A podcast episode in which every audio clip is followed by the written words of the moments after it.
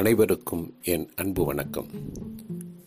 தமிழ் எழுத்தாளர் ஐயா பாலகுமாரன் அவர்களின் படைப்பான சொர்க்கம் நடுவிலே புத்தகத்தின் அத்தியாயம் பதினெட்டில் நான் உங்களோடு இணைகிறேன்.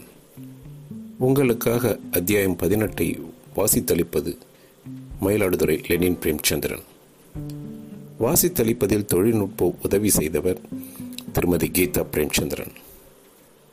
ஐயா பாலகுமாரன் அவர்களின் படைப்பான சொர்க்கம் நடுவிலே ஒளிப்பதிவாக வர ஊக்கமளித்தவர் ஸ்ரீ சக்தி யோகாலயாவின் தந்திர யோகினி திருமதி உமா மகேஸ்வரி.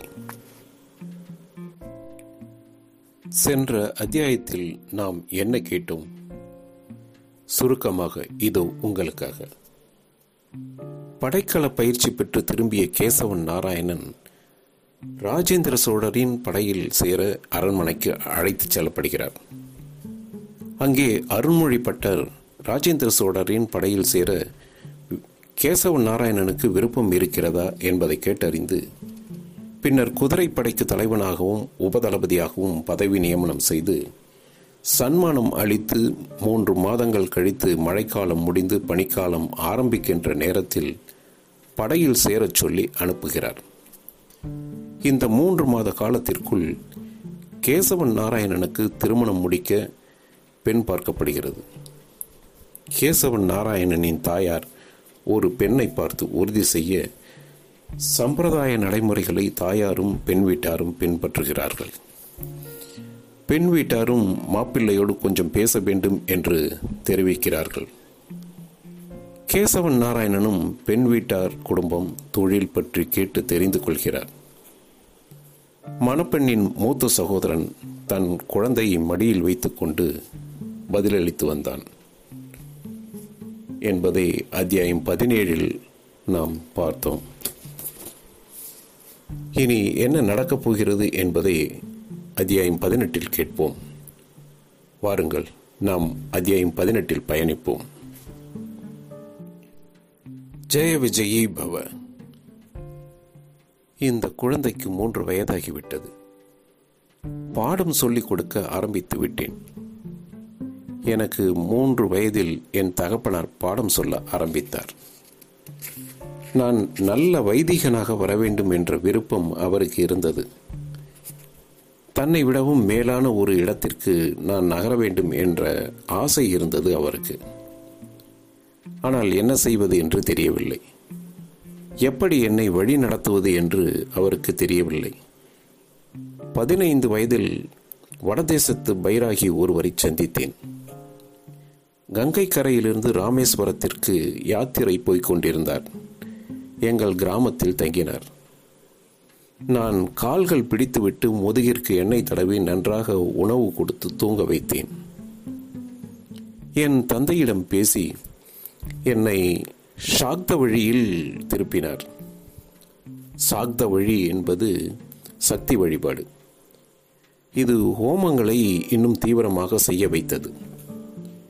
அம்பாளை தவிர வேறு யாரையும் உபாசிக்காமல் இருப்பது. மனதை ஒருநிலைப்படுத்துவதற்கான விஷயங்கள் அதில் அதிகம். நானும் முயற்சி செய்யவில்லை. என் தந்தையும் முயற்சி செய்யவில்லை. வெறுமனே என் தந்தை ஆசைப்பட்டார். அது யாரையோ அழைத்து வந்துவிட்டது. உண்மையில் நான் அப்படி பணிவானவன் அல்ல. அவரிடம் மட்டும் ஏன் அப்படி பணிவாக நடந்து கொண்டேன் என்று எனக்கு தெரியவில்லை. இந்த பிள்ளையை நான் வைதிகத்திலோ சாக்த வழியிலோ திருப்பாமல் இவனை போர் வீரனாக்க வேண்டும் என்று விரும்புகின்றேன். அந்தணர்கள் அரசியலில் ஈடுபட வேண்டிய கட்டாயம் நேர்ந்துவிட்டது. போர் என்பது உடல் வலிமை மட்டுமல்ல அதில் மிகப்பெரிய கெட்டிக்காரத்தனம் இருக்கிறது. அதனால்தான் கிருஷ்ணன் ராமனான பிரம்மராயர் முதல் மந்திரியாக இருக்கிறார். நான்கு வகை படையை விட மிக முக்கியமான படை வேவுப்படை என்று அவர் சொல்வார். வேவுப்படை ஒன்றாக கூடாது. ஒருவருக்கொருவர் அறிமுகம் கிடையாது.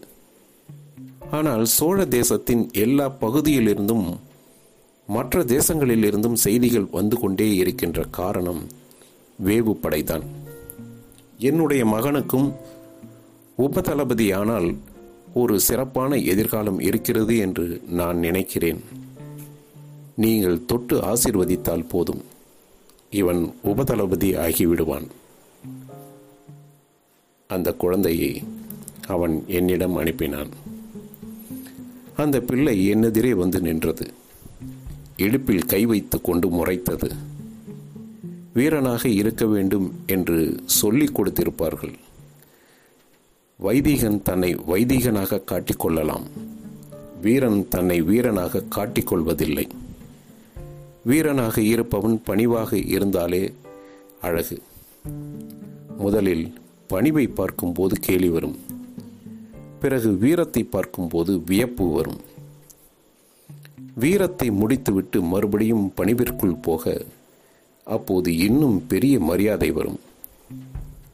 நான் குழந்தையின் முதுகு தடவி விட்டு மெல்ல தன் தந்தையிடம் அனுப்பினேன். என்ன சொல்ல வருகிறீர்கள்? என்றேன். நான் எந்த முயற்சியும் செய்யப் போவதில்லை. ஆனால் இவன் வீரனாக வருவான் என்று நிச்சயம் எனக்கு தோன்றுகிறது. எங்கள் வீட்டிற்கு நீங்கள் மாப்பிள்ளையாக வரப்போகிறீர்கள் என்பது ஆச்சரியம். போன மாதம் வரை அப்படி ஒரு முயற்சி இல்லை. இப்போது நடைபெற்றிருக்கிறது. என் மனம் இவளுக்காக உங்களுக்காக உங்களை எங்களிடம் நகர்த்தி இருக்கிறது மனம் செய்யும் வித்தை. சர்வ சௌபாகியம் தேகிமே ஸ்வாகா என்று திரும்ப திரும்ப சொல்லும்போது வெகு நிச்சயமாக சௌபாக்கியம் வரும். சொல் மனமாகி மனம் செயலாகும். இது மாதிரி தான் நீத்தார் கடனும். அமைதியாக உட்கார்ந்து என் மூத்தோர்களை நினைத்து கொள்கிற போது என் மூத்தோர்கள் என்னை நினைத்து கொள்கிறார்கள். நூற்றுக்கணக்கானவர் போர்க்களத்தில் இறந்து போகும்போது அருகில் இருந்து கவனித்திருக்கிறேன். அவர்கள் இறந்து போன பிறகு தலையை கீழே இறக்கி வைத்துவிட்டு அவர்களை பற்றி மறந்து போகிறேன்.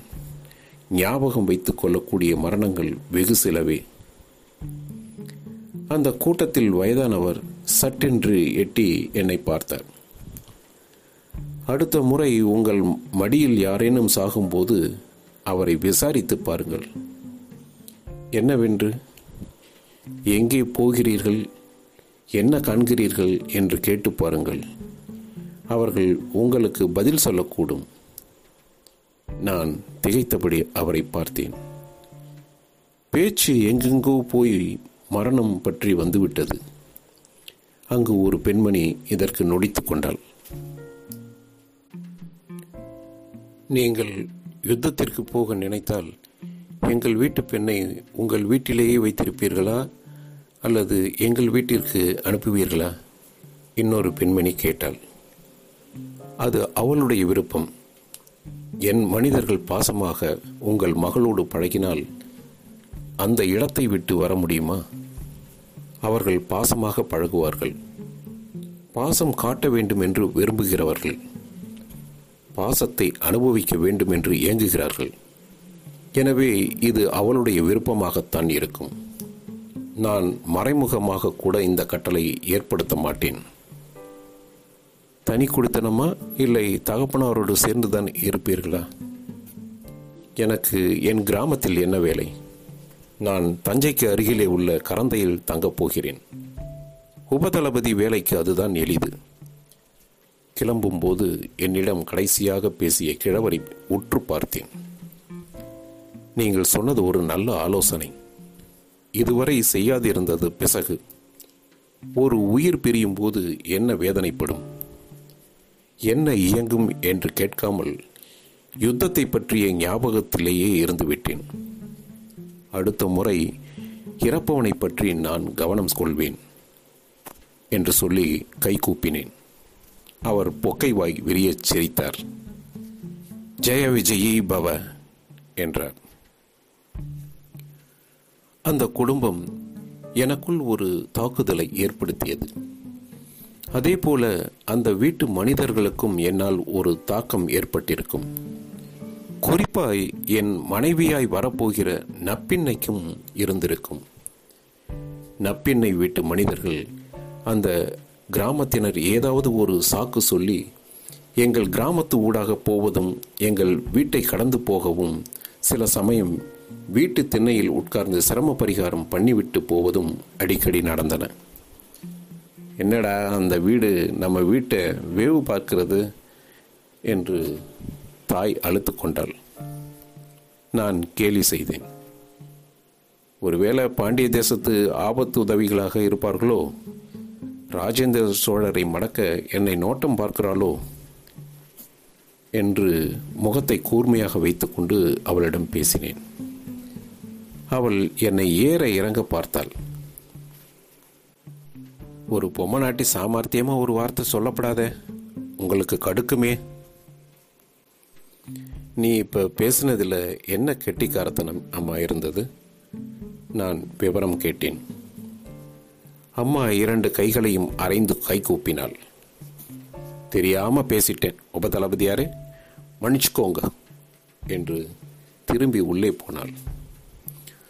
சின்ன சொல் கூட பொறுக்க முடியாதவள் தான் என் அம்மா. இவளால் தான் என் வீடு கொஞ்சம் கூச்சலாக இருந்தது. அப்பாவினுடைய கெட்டிக்காரத்தனமும் பெரியப்பாவினுடைய ஆழ்ந்த படிப்பும் ஏனைய ஆண்களுடைய சாமர்த்தியமும் தனக்கு எந்த உழைப்பும் இல்லாமல் உடனே வந்துவிட வேண்டும் என்று ஆசைப்பட்டாள். வந்துவிட்டதாகவும் சில சமயம் நினைத்து கொண்டாள். என் வீடு உண்மைக்கு தலைவணங்கும். பொய்யை ஏற்றுக்கொள்ளாது. பேரன் பேத்தி எடுத்த பிறகும் அவள் அதிகார சிடுசிடுப்பு அடங்கவில்லை. பாட்டியால் இந்த வீடு மணக்கிறது நீயாவது புரிஞ்சுக்கோ என்று நான்கு வயது பேத்தியிடம் தன்னை பற்றி பெருமை பேசிக் கொள்வாள். எப்படி அப்பா அம்மாவோடு இத்தனை நாள் குடித்தனம் செய்தாய்? ஒரு நாள் தாங்காமல் அண்ணா கேட்டே விட்டார். கர்மா பூர்வ ஜென்ம வினை. வாங்கின கடனை வட்டியோடு நெட்டி போட்டு கேட்குறான். கொடுக்க மறுத்தோம்னா அடுத்த ஜென்மத்திற்கும் தொடரும். இப்போவே அள்ளி கொடுத்துட்டோம்னா கடன் நிவர்த்தி ஆகிடுமோன்னு சொந்தக்கார பெண் ஒன்று விட்ட மாமா பெண் இவளை இவள் வீட்டை பற்றி எவனாவது கேள்விப்பட்டான்னா நிச்சயம் கல்யாணம் பண்ண மாட்டான். அப்படியே பண்ணிண்டாலும் நாலாவது மாதம் சீர் சனத்தியோட பொண்ணை இறக்கி வச்சுட்டு போயிடுவான்.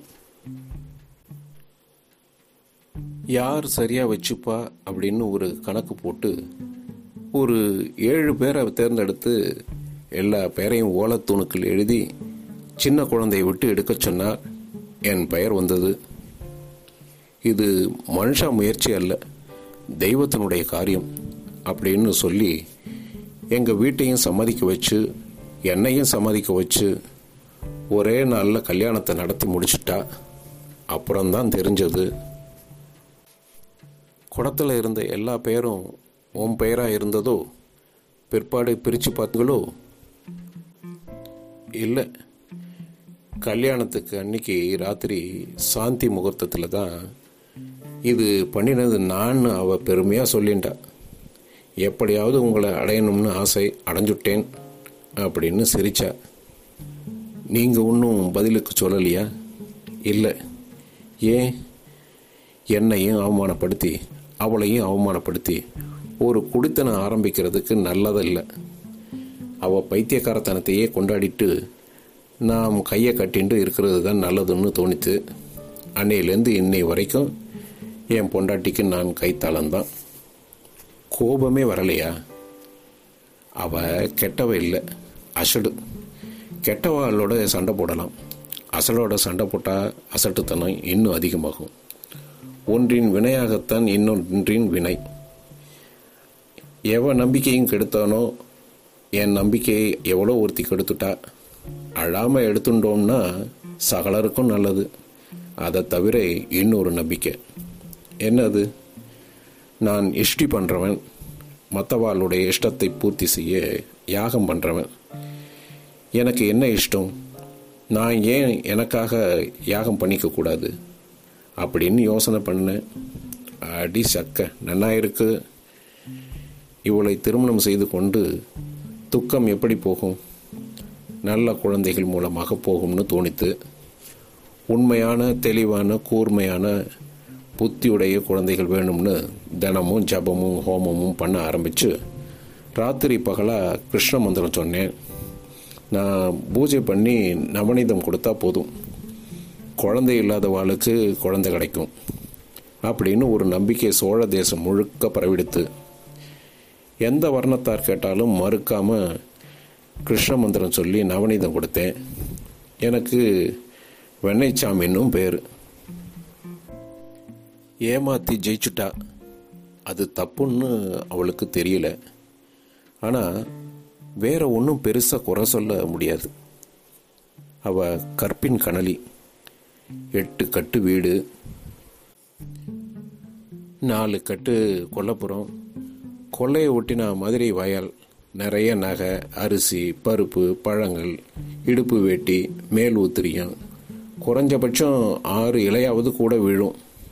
அழுக்காமல் சோறு போடுவாள் உங்கள் அண்ணா என்ன படிக்கிறான்னு அவளுக்கு தெரியாது. படிக்கலைன்னா அடிப்பா. அவளுக்கு என்கிட்ட பயம் இல்லை உங்கள் அண்ணா கிட்ட பயம் இல்லை. உன்கிட்ட பயம்.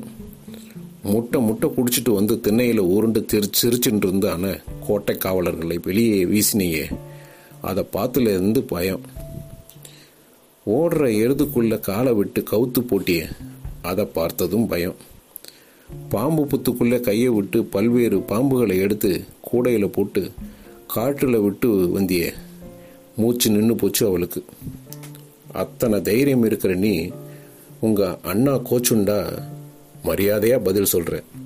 மன்னிப்பு கேட்குற. ரொம்ப ரொம்ப ஆச்சரியம் அவளுக்கு. என்னுடைய இஷ்டி இன்னும் என்ன தெரியுமா? உங்களுக்கு ஏற்ற மனைவி உங்களுக்கு அமைய வேணும். இதுதான் என் விருப்பம். ஆற்றங்கரையில் குளிர்காற்று வீச அப்பனை சுற்றி கொண்டு நான்கு வாலிபமான பிள்ளைகளும் அவர் பேசுவதை ஆவலோடு கேட்டார்கள். அவருடைய கம்பீரம் தங்களுக்கும் வர வேண்டும் என்று வேண்டிக் கொண்டார்கள். தந்தையே குரு குருவே தந்தை தந்தையே தாய் தந்தையே சிநேகிதன் தந்தையே எஜமானன் தந்தையே ஊழியன். அப்பாவிற்கும் பிள்ளைகளுக்கும் நடுவே நல்ல தோழமை இருந்தது. இது அதிகம் பறைசாற்றிக் கொள்ளப்படாமல் ரகசியமாகவும் வைக்கப்பட்டிருந்தது. திருபுவனத்தில் நெசவாளர்கள் வேறு சில வணிகர்களுக்கான சந்தை ஏற்படுத்தியிருந்தார்கள். அரையான் கயிற்றில் பொற்காசு பையை முடிந்து கொண்டு மேல் துண்டால் இறுக்கி மறைத்து கொண்டு குதிரைகள் நன்றாக இருந்தால் வாங்கலாம் என்ற நினைப்போடு சந்தைக்கு போனேன். சுற்றி வந்த சிறிது நேரத்திலேயே வணிகர் மடக்கி கொண்டார். என்ன உபதளபதியாரே உமது கொடுமைக்கு ஒரு அளவே இல்லையா? என்று கேட்டார். ஏதோ கேலி என்று நினைத்து சொல்லும் என்ன கொடுமை? எங்கே பண்ண வேண்டும்? என்று கேட்டேன். அதுதான் செய்து விட்டீரே மறுபடி என்ன? என்று ஏகத்தாளம் காட்ட நான் என்னவென்று புரியாமல் மொழித்தேன். அந்த பெண்மணியை எதற்காக குதிரை ஓட்டச் சொல்கிறீர்? நேர் உபதளபதியாக இருந்தால் அவர்கள் கற்றுள்ள வேண்டுமா? குதிரை ஓட்டம் அவசியம் என்று மிரட்டி வைத்திருக்கிறீரா? சத்திரிய பெண்களுக்கும் வைசிய பெண்களுக்கும் இதில் தொடர்பு உண்டையா பிராமணத்தை எப்படி குதிரை ஓட்டுவார்? யாரை சொல்கிறீர்கள்?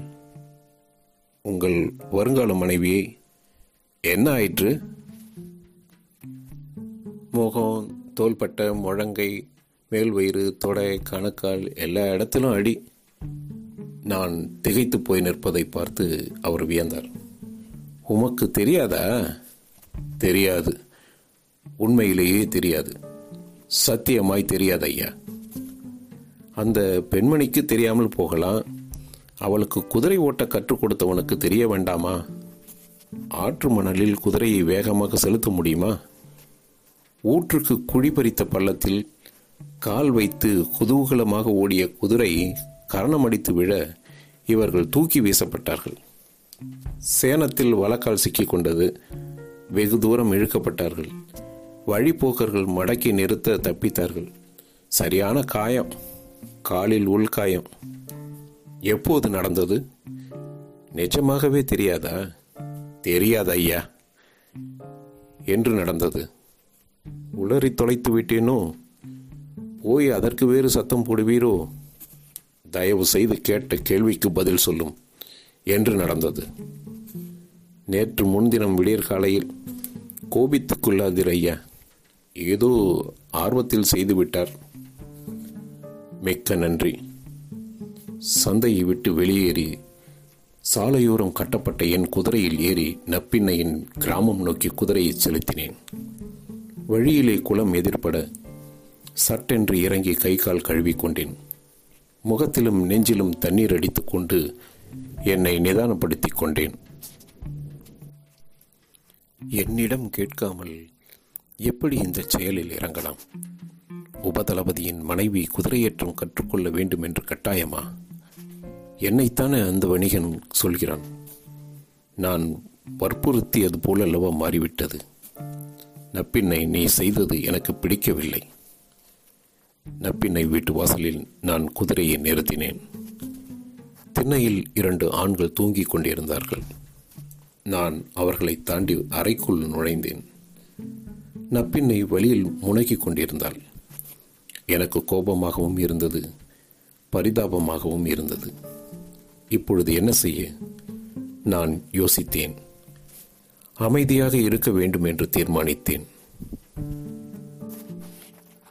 ஐயா பாலகுமாரன் அவர்களின் படைப்பான சொர்க்கம் நடுவிலே புத்தகத்தின் அத்தியாயம் பதினெட்டு இந்த இடத்தில் நிறைவடைந்திருக்கிறது. மீண்டும் அத்தியாயம் பத்தொன்பதில் நான் உங்களை சந்திக்கின்றேன். அதுவரை நன்றி கூறி விடைபெறுகின்றேன். நன்றி. வணக்கம்.